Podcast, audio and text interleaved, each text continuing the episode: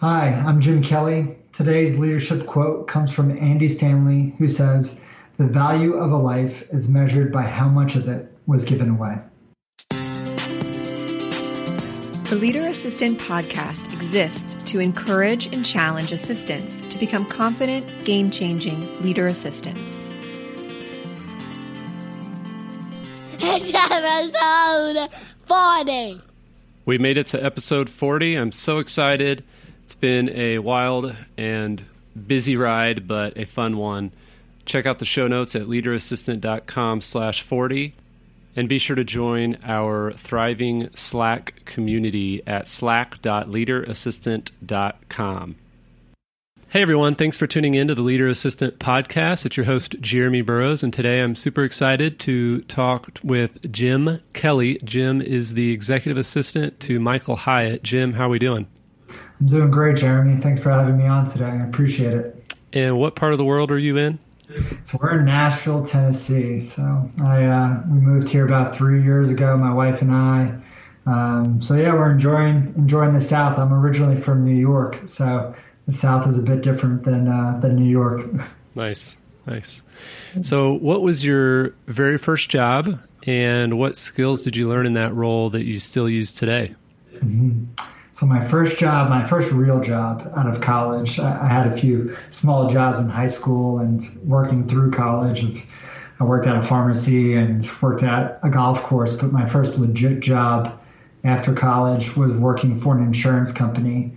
And I worked as a junior sales assistant.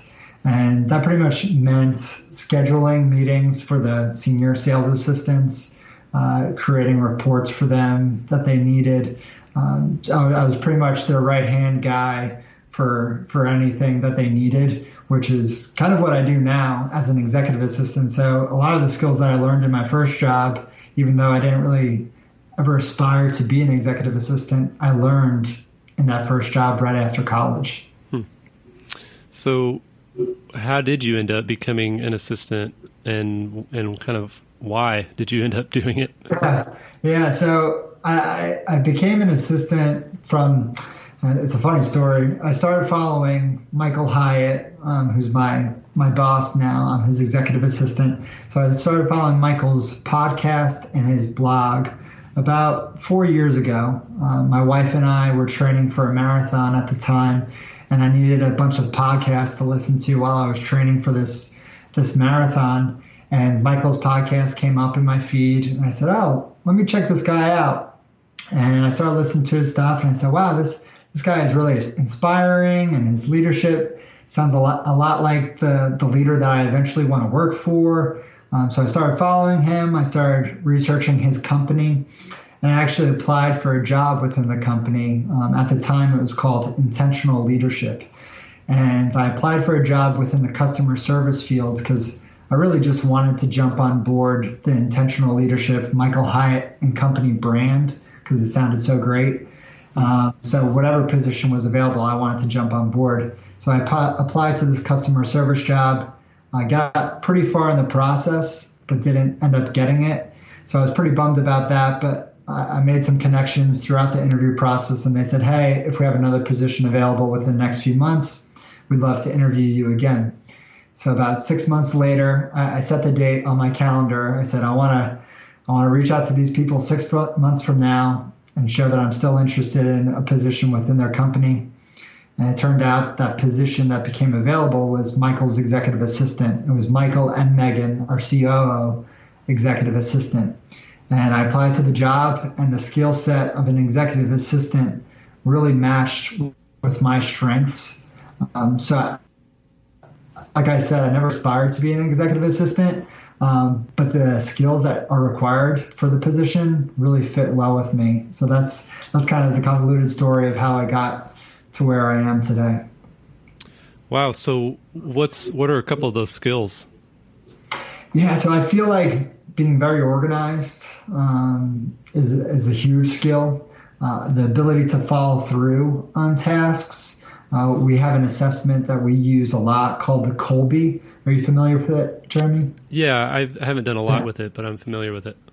Yeah, so we use it for our hiring process, and one of there's four basic categories that they're testing for, and one of those categories is the ability of follow through, and it's just following through on tasks. Um, so I feel like I'm really high on follow through, and I test really high on that particular assessment on follow through. So Michael is very good with, and a lot of CEOs are kind of similar in this way with giving me a task or having a vision for a task, but maybe not following it through to the end. They're kind of on to the next thing already. Whereas I am really high on follow through, so I see a task through to the end. So that's that's one one vital component I think of being a great executive assistant. Um, and then the other thing, just another component of being a rock star EA, is is being servant hearted.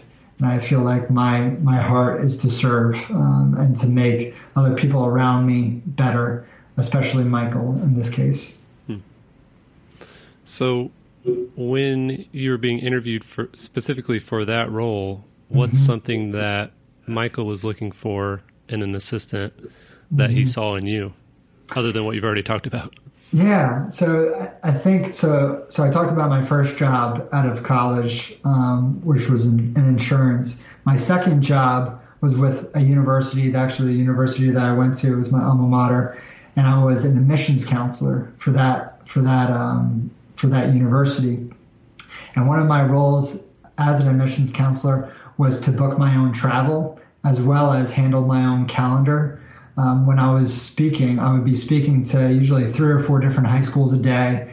I would be traveling to the northeast um, part of the United States. So I would, I would need to know how long it took from one school to another. So it's pretty intense calendar management. And that's one of the things that Michael was looking for someone that could handle his calendar. So there's no double bookings. He has enough time in between meetings.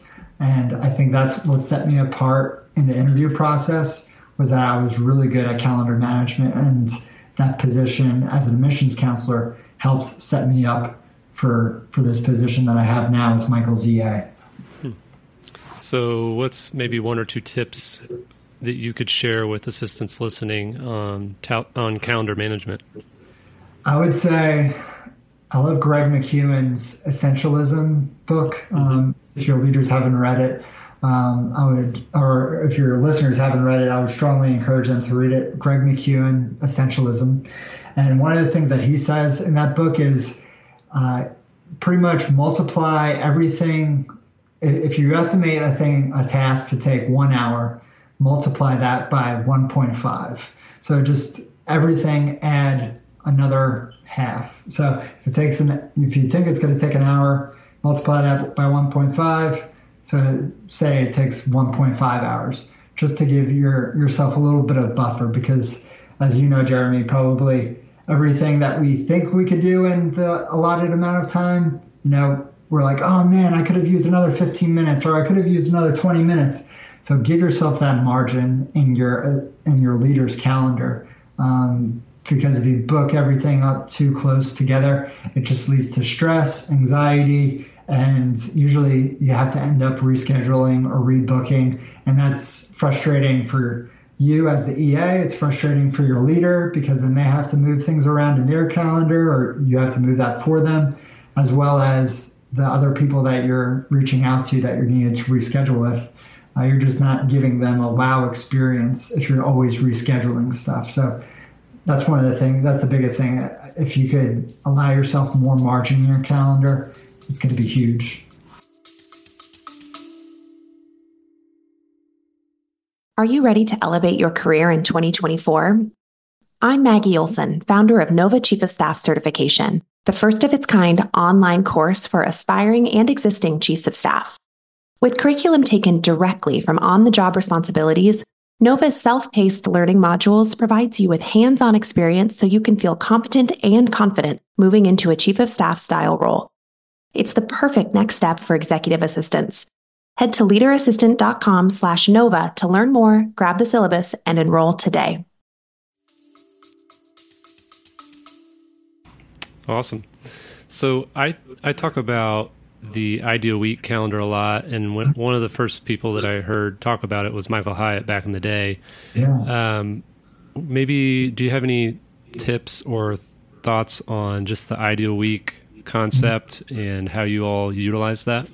Yeah, so we we love the ideal week. Um, the the way that Michael structures his week, uh, he usually has all of his internal meetings on Monday, and I'll, I'll talk a little bit about the ideal week as a as a concept, and then I'll go into Michael's uh, specific how he he structures his week. But the ideal week is to lay out your week as if everything to be everything would work out perfectly. You know, when would you have your um, your workout time? When would you have your family time? When would you be doing your most important tasks? When would be you be doing your meetings throughout the day? When would you have lunch?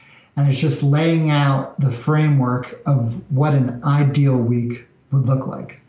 So we do that and we practice that at Michael Hyatt and Company. For Michael specifically, his Saturday and Sundays are his off stage day or his days that he's off. He's not thinking about work, he's not doing any work. Uh, that's Saturday and Sunday. And then Monday through Friday, he's working. Mondays are designated internal meeting days. So he has meetings with me, he has meetings with all his direct reports, he has his executive team meeting. So whenever a, a, a request comes in from our team that says, Hey, I'd like to have a meeting with Michael, I know that that could be fit in on a Monday. His Fridays are for external meetings. So if a request comes in from someone that's outside of Michael Hyatt and Company, I usually try and fit that in on Fridays. So then Tuesday through Thursday, he's focused on his most important work. And for Michael, that's creating content, delivering content, and then creating the vision for the company. So those are his three most important tasks. So that's really what I try to focus him on on the most, those three tasks. Because if he's doing other things besides those three things of creating content, delivering content, and the vision for the company, it's not the best use of his time. So we try to structure his week that way. Hmm. That's awesome. So, how about email? How do you manage Michael's email? I'm assuming he gets a lot of email. Yeah. Um, and what's maybe your number one tip for managing an executive's inbox? Mm-hmm.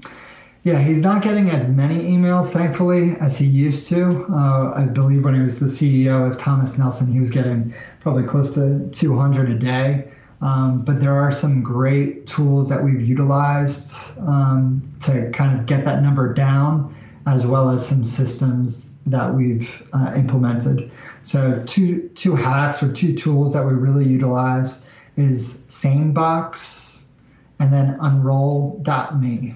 So SaneBox and Unroll.me. Those two, they're filter systems uh, that you could create within your email, and they filter certain emails. So if you have, um, for me, for example, I have Best Buy emails or Marriott Rewards emails or um, some an email that I'm from like a um, an influencer that I'm subscribed to.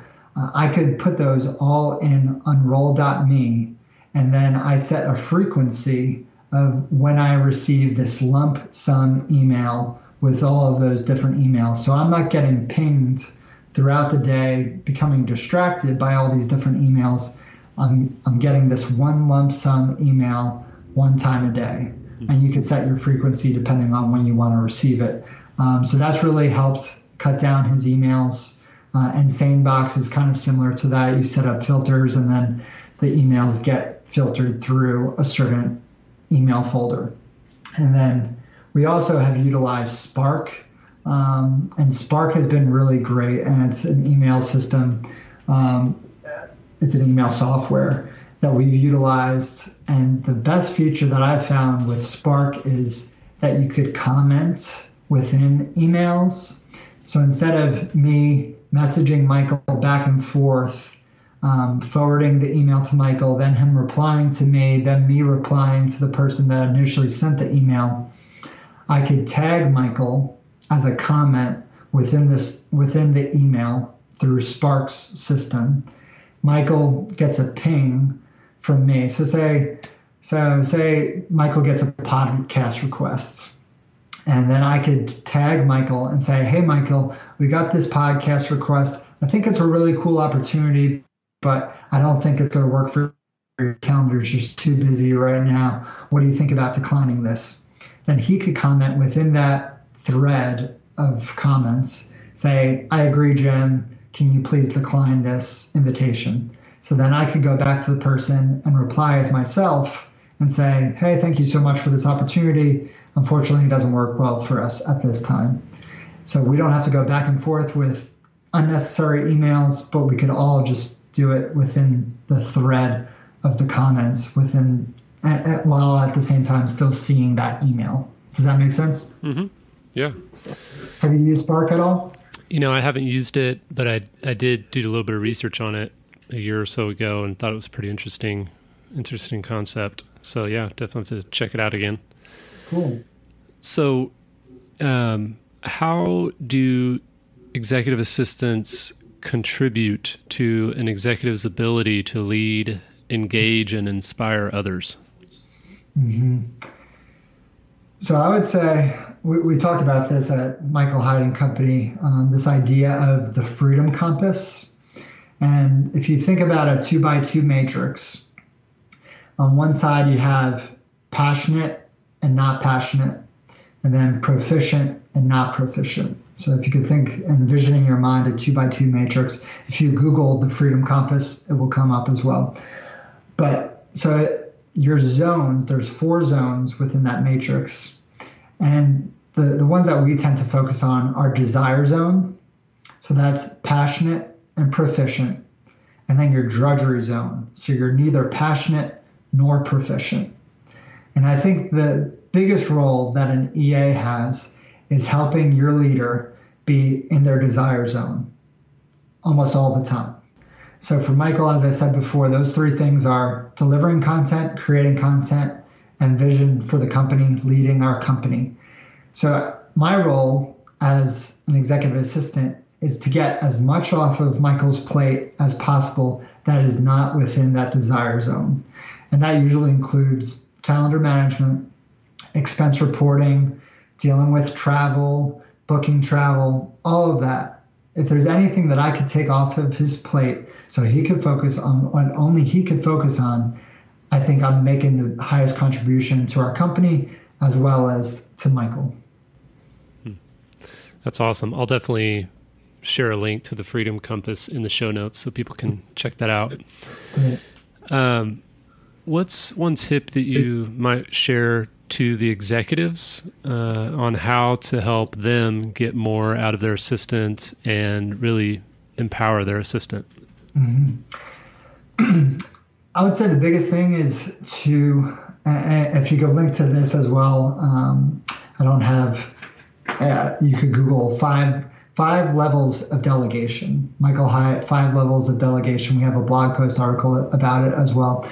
But I think the five levels of delegation are huge um, to help leaders as well as executive assistants get crystal clear on what type of project this is. Um, so, for example, level one delegation is hey, I need this project to be done. I want you to research it, report back to me, and I'm going to make a decision on it.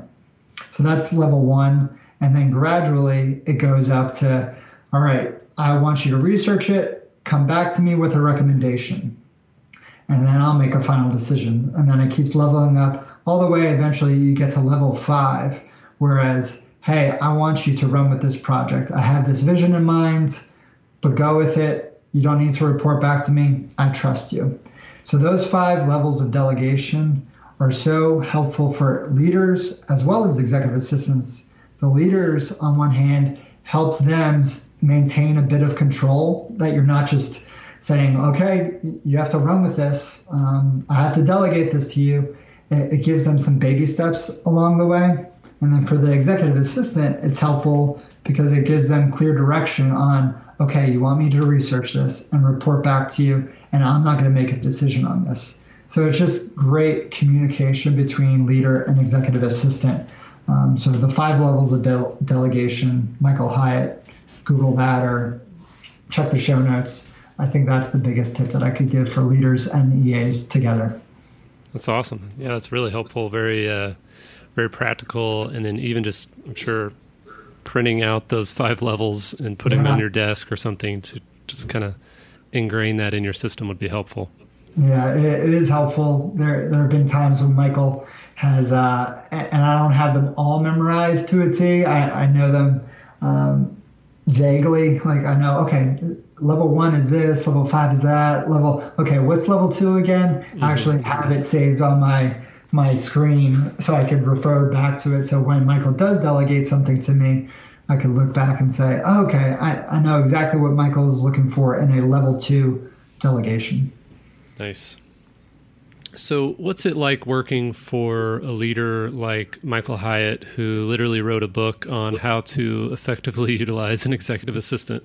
Yeah, no, it's a little bit intimidating. You know, when I first started with with the company, um, I mean, I looked up to this guy. Uh, he's an amazing leader. I, I only saw what I saw, uh, listened to and saw on the podcast and from what I read about him. But man, Michael is the real deal. He he really matches his walk and his talk. Uh, it is it's awesome to see. It's inspiring to see a leader like Michael. We often talk about winning at work and succeeding at life, and Michael really does that so well. He has a great family life with his wife. Um, Gail and his five daughters and nine grandchildren. He just has a great family, and then he does an amazing job uh, at leading our company. He's the best boss I've, I've ever worked for. So coming into that, it, it's just, I mean, I'm so humbled and grateful to be working with him. But it's it's also a benefit because, yeah, like you said, he wrote the book on how to work with an EA. So he has all these tips and tricks that I came into the organization and he, he was teaching me as well as my counterpart, Susie Barber, who's now our uh, senior director of operations. She was kind of my boss initially. I, I, I, served Michael, but Susie was kind of my supervisor. And through Susie and Michael, it's just been amazing. I feel like I've had a graduate school level education on business, leadership, as well as being a great EA, thanks to those two particular. Hmm. So, on the on the flip side, have you experienced any sort of um, interactions where people are maybe using you to try to get to Michael, um, kind of fairly well known uh, in certain circles? So you know, I, I've talked about this in some of my podcast episodes where you know you work for somebody that maybe even if it's a small town and you're working for an executive that's well known in that small town all the way to working for a celebrity, um, mm-hmm. assistants often experience kind of a, a variety of dehumanizing interactions. Um, you know, for example, maybe people befriend you because they want to get closer to your executive, or they ask ask how your boss is doing and not how you're doing. And um, have you experienced anything like that? And and how have you kind of handled that? I don't think I have, but maybe I'm just so naive or ignorant of the fact that yeah, someone's trying to get close to me and uh, or trying to get close to Michael through me. So I, I haven't experienced that that I know of, but I have been somewhat guarded. There have been times in the back of my mind where I've thought, is this is this person being legitimate, if, or or are they trying to get closer to Michael through me? Um, and Susie, Susie, who I mentioned before, who was my um, boss when I first entered the company, um, she's been really great at that. Um, there, there was one in particular time where I, am thinking that maybe the person was trying to get closer to Michael through me, and I, I mentioned this to Susie, and she just gave me the advice, you know, you're an adult, like you can make your own decisions but just be on your guard. You know, there are certain people out there that are trying to get closer to Michael, and they will go through you to get to him. Um, so I've been pretty guarded through it, um, but I don't think I've I've gotten there yet. Yeah. Um, but like I said, I could be totally naive, and there could be four, four or five people that I have connections with right now that are like, "No, I'm trying to get closer to Michael." right. So, what about maybe your biggest mistake that you've made as an assistant, and what did you learn from that? So, so the biggest mistake that I made was we were on a webinar, or we had a recorded webinar set to go out to our tribe. So, if you're not familiar with Michael Hyatt Company, uh, we're a leadership development company that puts on webinars and live events to help leaders grow uh, their business as well as to help them succeed and live a great life at home. So we had a webinar scheduled. It was set to be a recorded webinar. Michael wasn't going to be on it, and we had advertised it like that. Um, but Michael was going to be on the recorded edition of the webinar, um, his face and everything, because we had it recorded, obviously. So we had that scheduled. And then I also had a meeting scheduled for Michael with one of the boards that he is a part of, one of the committees that he's a part of. And I just wasn't thinking. And I scheduled these two at the same time. And with the Zoom's system, you can't do that. Mm-hmm. so it, what happened was Michael logged in to the committee meeting and it said there's another meeting going on at this time with this login address. And Michael was confused. He asked me, and I said, I don't know anything about another meeting going on. You don't have anything else scheduled. So he ended up canceling the, the meeting that was already going on. Turns out that was the webinar. We had about, I think, probably close to 500 people on this webinar, got kicked out all at once. And then someone, we utilized Slack as our internal communication. People in, in our team are saying, oh my gosh, the webinar just shut down. Does anyone know what happened? And it turns out we did it. Um, I did it because I double booked us. Um, I just wasn't thinking that the two systems, the two meetings, would conflict with each other. That one would totally have to not happen to for the other one to work. So that was super embarrassing. I felt awful. Uh, we worked it out. We we actually canceled the committee meeting, rescheduled it, and then we were able to jump back in on the webinar and have the recording still going. Mm-hmm. But man, that was super embarrassing. So many people that it impacted, and it just for me, I take everything. Um, you know, I, I, have a high level of accountability and responsibility, and I, I want to do a good job. So when something like that happens, I just felt like I totally dropped the ball, and I let down Michael and our team.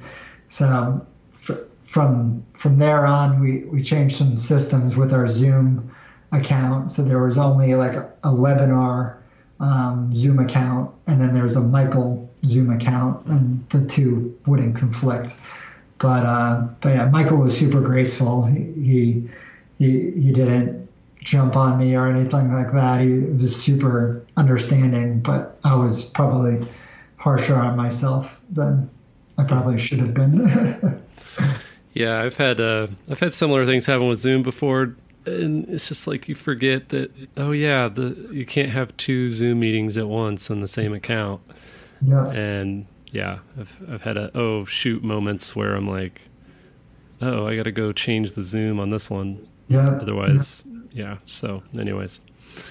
Yeah. Well, how about your uh, how about the other side where you've saved the day or any crazy, you know, last second saving the saving yeah. the moment um, stories.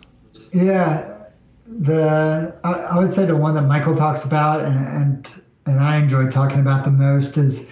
Um, and, and some people might not do this as an executive assistant, but we don't really um, separate work and and personal life in terms of what an EA does. So I do a lot of Michael's personal stuff as well. And one of those things that I do is book his date nights with his spouse, Gail. And one year, it was two years ago, it was her birthday. And I just went all out. I planned this elaborate birthday um, extravaganza for, for Gail. Uh, and I made Michael the hero kind of of the story. So I planned this great dinner for them. I, I sent Gail flowers, her favorite flowers. I got Michael a card from uh, Publix. I, I, brought it to him and I said, "Hey, Michael, here's a card that I think that Gail might like. Uh, write a nice message in it." So I gave him a card. Uh, we got her a gift. Um, we got her. Michael bought her a new computer, so he was involved in that part. Uh, got got her a new MacBook Pro, And then for like kind of the, the top off of all of that was I created these date night questions for Gail and Michael to discuss at their date night or their their birthday dinner for Gail. Mm-hmm. And they were just really deep questions reflecting on the past year. Uh, from what they said, they both cried, reflecting on how great of a year it had been and uh, some of the things that they had gone through throughout the year. Um, and Michael messaged me the next day on Slack, and he was just wowed by the whole day because Gail was wowed. And he said, Jim, you made me the hero of the day. Like, thank you so much. You went above and beyond um, just for Gail and for myself. So that that was something that I, will always remember as as just a, a highlight for me that I, I was really able to make Gail's day as well as make Michael the hero of of the story for the day. Hmm. That's awesome, man. Yeah, it was fun. So let's talk for a second about personal, you know, tasks. And it's fun. It's funny. I do. I do. I've always done both professional and personal. Um, so I've been an executive assistant for 12 and a half years or so, and I've, the whole time I've had personal responsibilities as well. Yeah. And so uh, but there are a lot of assistants I found um, that are pretty have pretty strong opinions on, um, you know, keeping personal separate and like that's not my job. And so yeah. I'm assuming that when you interviewed for the job, the expectations were lined out and clear that you would be doing personal tasks, right? Correct. Yeah, it was lined out in the job description and I was totally fine with that um, because at the same time, the job description said like you're going to be working close to 40 hours a week. Um, so even though I, am dealing with Michael's personal tasks, it's not adding more hours to my my workload. Um, so I was good with that. Yeah. And I totally I totally get it. You, you could probably agree, uh, Jeremy, that you know you're you're connected. You're a whole person. So when I struggle at work, um, it probably impacts my home life with my, my wife and my boy. Whereas if I'm struggling at, at home, um, sometimes it impacts work, you know, so, so they're interrelated. So it's tough to distinguish the two and really separate the two completely. But I feel like it's, it's more of a new school method. Um, I know that my dad has an assistant and they don't, they don't combine work and personal. They keep them pretty separate, um, which I feel is kind of a challenge almost because they're interrelated so much. And I feel like I could serve Michael so much better when I know that I'm serving Gail and his daughters as well as him. Hmm. Yeah. Yeah, I agree. I just, it's, you know, you have one life. I even have one calendar. Like a lot of people, even if they do personal assistant stuff, they'll yeah. have two calendars, you know, a personal calendar, a kid's calendar, and then a work calendar. And I'm just like, no, you just need one calendar because you have one life. yeah, no, I do the same thing. It's, it gets, if you have more than one calendar, it sometimes gets a little tough managing it. Mm-hmm. Um, you know, to be like, which calendar was that? Which calendar does this fall under? So I just feel like if you have one calendar, um, just makes it a bit easier. Now, I, I, will say that we have changed Michael's um, calendar system a little bit since I started, and it's it's kind of been a game changer, and I've really enjoyed it. Um, but it's not it's not mixing or it's not uh, separating work and personal. It's it's separating his meetings and his like front stage time. So his times that like he has to be on or he has a place that he needs to be at. Um, we have one calendar for that, and then we have another calendar for what we call uh, Michael Hyatt tasks. So what I'll do is if there's like a meeting that Michael needs to go to, I'll put that on his primary calendar. If there's a task that he needs to do, I'll put that on his task calendar. Hmm. And the task calendar is a little bit more flexible and it, it's it's less overwhelming for Michael. What was happening was I was putting in everything on one calendar and Michael was like, oh my gosh, I am completely booked. I have all these meetings. I have to be at these things throughout the entire day. And I was like, no, Michael, you don't. Like, you actually only have like two meetings today. Everything else is tasks that I put in that I want you to do during this time block. Um, but we're flexible with that. So that's been really great um, because Michael can now see, like, oh, like Jim has these three hours set aside for me to prepare, but it's a little bit more flexible. So that's that's one caveat that we've been using with calendar management recently with with me Michael. That's that's been really helpful. Hmm. Yeah, that's interesting. Yeah. So, what makes an assistant a leader? Yeah, that's a great question. Um, I say uh, if you if you do John Maxwell's definition of of leadership, leadership is influence, and I feel like you just have tremendous influence as an EA. Um, I just when I got my position with with Michael, um, the goal initially was I wanted him to become a better man, a better husband, better father, better leader. And by doing that, I'm influencing him. And by doing the things that I'm able to do for him, I'm able to influence him and lead him, which trickles down to his family and the team members at Michael Hyatt and Company. So it's just an amazing responsibility that we have as executive assistants to just influence our our leader, who is then able to influence other people in their lives as well as our team as a whole. So it's a it's a great responsibility to have, um, and yeah, it's a it's kind of like a stewardship. You know, it's a, a lot of responsibility, and we're we're there to manage it. That's great, man. Well, I appreciate your uh, your influence uh, in Michael's life, and then the extension of that with Michael's influence um, to many leaders and executives, but also to trickle down to the assistants because he's always been a firm um, believer and you know advocate for assistants and empowering your assistant and really utilizing an assistant if you really want to lead well. So appreciate the work you're doing. And thanks so much for taking time out of your day to be on the show and share your tips with my listeners. And how can we find you online and support what you're up to? Yeah, so th- thank you so much, Jeremy, for having me on the podcast. I appreciate it. Um, probably the best way to find me and find the work that we're doing is just michaelhyatt.com. And, uh, and you could find out all the information about our, our products there. Uh, we have a book coming out in October called Your World Class Assistant. Uh, so if you just type in world class, your world class assistant.com, you'll find out more information about that book. Um, but michaelhyatt.com is kind of the landing page for all things um, Michael Hyatt and Company. Awesome, Jim. Well, thanks again, and we will talk soon. Enjoy Nashville. Thank you so much, Jeremy. Appreciate it, man. Thanks again to Jim for being on the show and sharing your story. And I'm really excited to be on episode 40. So check out the show notes at leaderassistant.com slash 40, leaderassistant.com slash 40. Also, be sure to check out Michael Hyatt's book, Your World Class Assistant.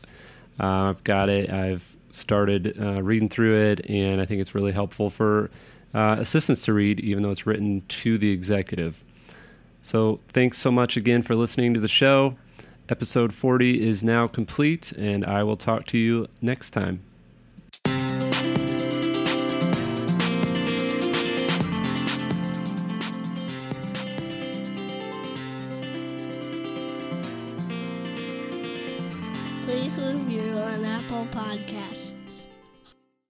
GoBulls.com.